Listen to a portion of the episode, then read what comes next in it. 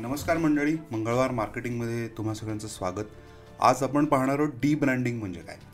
त्याच्या आधी मला एक अनाऊन्समेंट करायची आहे की मंगळवार मार्केटिंग या आपल्या साईटवरती मंगळवार मार्केटिंग डॉट कॉम याच्यावरती तुम्हाला लेटेस्ट एपिसोड्स तर ऐकायला मिळतीलच. पण आपण स्टार्टअप मर्चसुद्धा लॉन्च केलेला आहे. म्हणजे टी शर्ट्स असतील पिन बॅचेस असतील.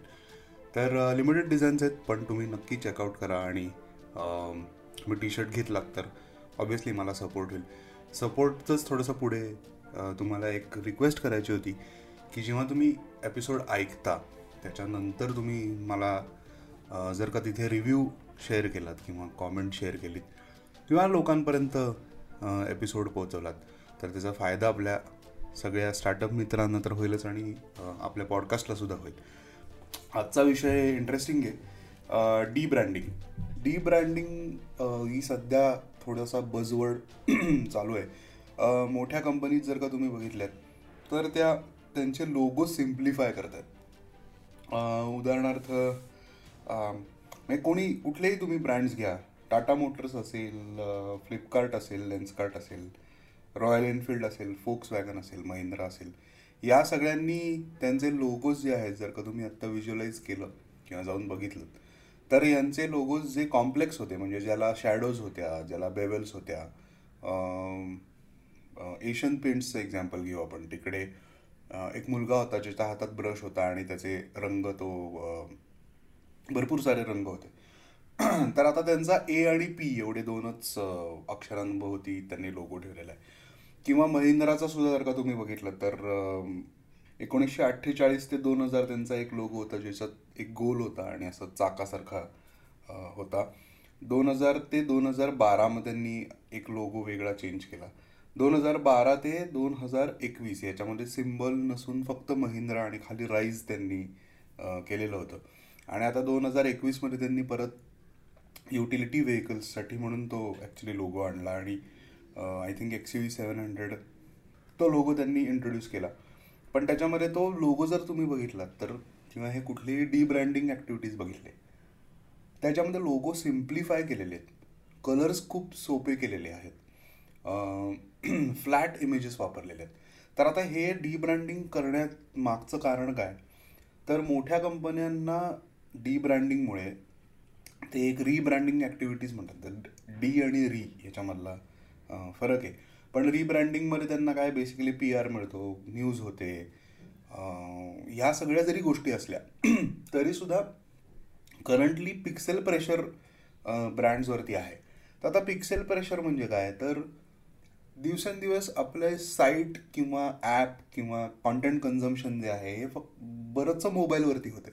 सो तिथे तुम्हाला खूप मोठे लोगो खूप कॉम्प्लेक्स लोगो तुम्हाला दिसणार नाहीत.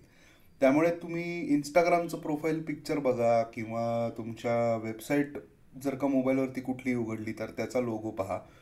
हे खूप सिंपल आणि छोट्या जागेमध्ये ठळक दिसणारे या पद्धतीच्या रिक्वायरमेंट सध्या लोगोच्या आहेत.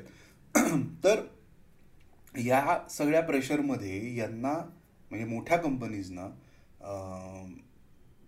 त्यांचे लोगो आणि व्हिज्युअल आयडेंटिटी सिम्प्लिफाय करणं गरजेचं सुद्धा आहे.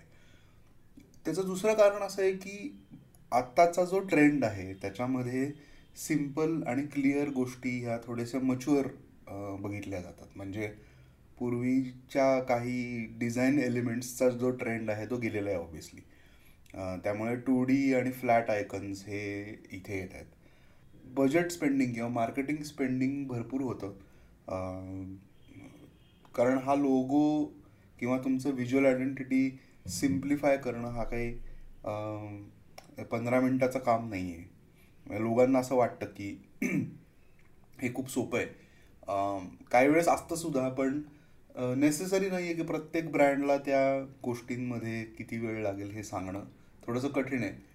पण खूप इंटरेस्टिंग प्रोसेस असते की तुम्हाला बऱ्याच गोष्टी डोक्यात ठेवाव्या लागतात की तुमच्या ऑडियन्सचा जो काही प- काय म्हणतात पर्सोना आहे याच्यावरनं तुम्हाला कलर्स ठरवावे लागतात. म्हणजे आता एक स्टार्टअपमध्ये माझ्याकडे आले होते. त्या क्लायंटनी मला बेसिकली असं ब्रीफ दिलं होतं की आमचं आत्ता करंट जे व्हिज्युअल्स आहेत ब्रँडचे म्हणजे ब्रँडिंग आयडेंटिटी जी आहे ही ब्लॅक आणि व्हाईट या ह्याच्यामध्ये आहे. आणि त्यांचे बरेचसे कस्टमर्स जे आहेत हे इंडियन क्लायंट्स आहेत त्यां त्यांचं वय साधारण पन्नासच्या वरती आहे.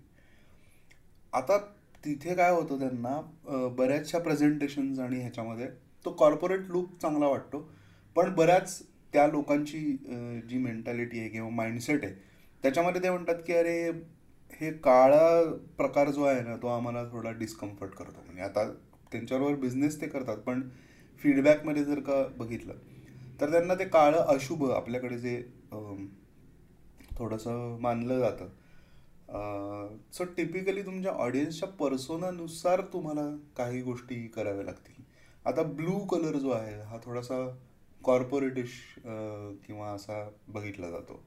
तर त्यामुळे त्यांना म्हणजे आमचं आता काम चालू आहे बेसिकली त्याच्यावरती की त्यांच्या आयडेंटिटीमध्ये ब्लू कलर कसा आणता येईल. तो काय म्हणतात त्याला खूप किचकटही वाटला पाहिजे नाही ऑफ पण वाटला पाहिजे नाही. अशा सगळ्या गोष्टी कन्सिडर करून तो प्रिंटिंगमध्ये कसा दिसेल? स्टेशनरी कशी दिसेल? तुमच्या ऑफिसच्या वॉलवरती कसा दिसेल? लोगो तुमचा ॲपवरती कसा दिसेल? वेबसाईटवरती कसा दिसेल? मोबाईलवरती कसा दिसेल?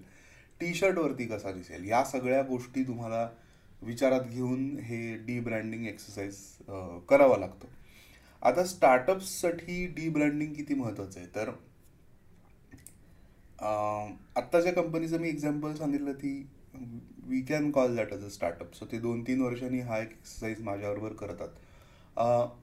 पण तुमची नुकतीच कंपनी सुरू झाली आहे किंवा एकच एक दीड वर्षात झालं तर डी ब्रँडिंगचा लोड घेण्यात काही पॉईंट नाही आहे आपलं ब्रँडिंग आणि प्रोडक्ट सेलिंग किंवा सर्व्हिस सेलिंग हा महत्त्वाचा पार्ट आहे.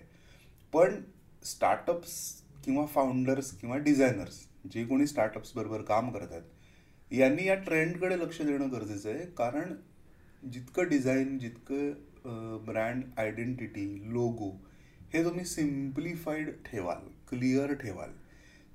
त्यावरून तुमचं करंट मार्केटमधलं जे ब्रँडिंग होणार आहे हे अप टू द मार्क असणार आहे. किंवा मी असं सजेस्ट करीन की जे लोक आत्ता लोगो बनवायच्या प्रोसेसमध्ये आहेत आणि ते हे हा जर पॉडकास्ट किंवा हा एपिसोड ऐकत असतील तर त्यांनी सिंपल लोगो फार त्याच्यामध्ये कॉम्प्लेक्सिटी नसणं एकच कलर ठेवणं किंवा तुम्ही जर बघितलं असेल तर मोबाईलसाठी वेगळा लोगो असतो.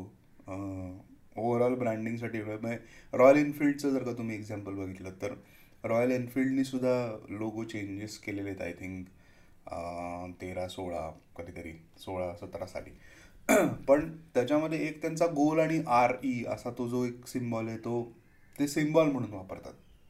म्हणजे की चेन असेल एनफिल्डवरती पण बऱ्याचदा तो दिसतो तुम्हाला. म्हणजे बाईकवरती किंवा त्यांच्या मर्चवरती तुम्हाला दिसतो तो. आणि एक रॉयल एनफिल्ड असा टेक्स्टमध्ये लिहिलेला पण लोगो आहे. पण पूर्वीचा त्यांचा लोगो होता तो कॉम्प्लेक्स होता. सो ह्या सगळ्या गोष्टींमध्ये स्टार्टअप्सनी तुम्ही किंवा आपण स्टार्टअप्सनी हे लक्षात ठेवलं पाहिजे की आत्ता जर तुम्ही बनवत असाल लोगो तर तो सिंपल ठेवा. करंट ट्रेंडनुसार तो जाऊ दे आणि बेसिकली जितका सिंपल लोगो असेल तितका पटकन तो लक्षात राहतो. लोकांना फार कष्ट घ्यायला लागत नाही टू रिकलेक्ट की हा कुठे पाहिला आहे लोगो आणि त्याच्यात तर तुम्हाला काहीतरी ट्विस्ट देता आला. तर आता for example Marathi T shirts जी माझी कंपनी आहे त्याच्यामध्ये म म्हणजे मराठीमधला म म तो देवनागरीतला मी वापरलेला आहे. फक्त तो मी उलटा केलेला आहे. म्हणजे त्याची मिरर इमेज आहे. तर आता त्या केसमध्ये मला दोन माझ्या माझ्या लोगोचे सुद्धा दोन व्हेरिएशन्स आहेत. एक फक्त तो लोगो म्हणजे तो सिम्बॉल जो उलटा म आहे. आणि दुसरं म्हणजे मराठी टी शर्ट्स आणि तिसरा मी विथ वेबसाईट पण केलेला आहे की एक सिम्बॉल एक नाव मराठी टी शर्ट्स आणि त्याच्याखाली Marathi T shirts dot com so असे तीन माझे लोगोचे व्हेरिएशन्स आहेत. त्याच्यात एक एक व्हेरिएशन कुठलं येतं तर ब्लॅक अँड व्हाईट म्हणजे रिव्हर्स सो आत्ता माझे दोन ते वर्जन्स आहेत. आणि त्याच्यात सुद्धा टी शर्ट हा शब्द जो आहे तो मोस्टली आपण टी शर्ट म्हणूनच वापर वापरतो प्रचलित आहे. त्यामुळे तो मी इंग्लिशमध्येच ठेवलेला आहे. म्हणजे त्याचं लिहिणं जे आहे टायपोग्राफी जी आहे तर ती इंग्लिशमध्येच आहे. तर अशा पद्धतीने आपण विचार करून जेव्हा आपण डी ब्रँडिंग करतो किंवा एखादा लोगो बनवतो तर त्यावेळेस या थोड्या छोट्या गोष्टी लक्षात ठेवून एक दहा पंधरा मिनटं जरी आपण त्याच्यावरती विचार केला किंवा कधी कधी असं होतं की एक एक दिवस जातो त्याच्यामध्ये.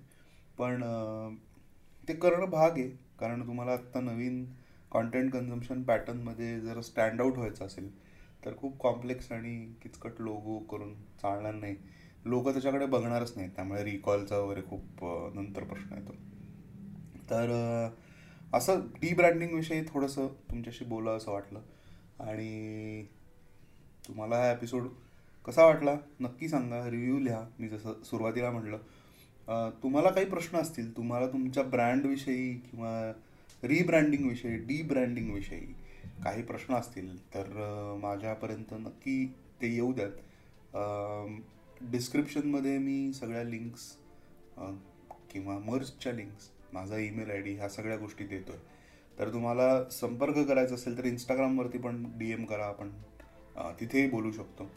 आणि काही वेळेस ब्रँड रिव्ह्यूजसुद्धा अनेक स्टार्टअप सांगतात तर तेही मला करायला आवडतील की तुमचा आत्ता एक्झिस्टिंग ब्रँड त्याचं टार्गेट ऑडियन्स कसं आहे वगैरे वगैरे वगैरे. त्याच्या आपण डिटेल्समध्ये बोलूच तुमच्या रिक्वायरमेंटप्रमाणे पण मंगळवार मार्केटिंग असंच सबस्क्राईब करा फॉलो करा आणि शेअर करा. रिव्ह्यूज लिहा सो दॅट आपल्या स्टार्टअप मित्रांना याची मदत होईल. भेटूया पुढच्या मंगळवारी. तोपर्यंत राम राम.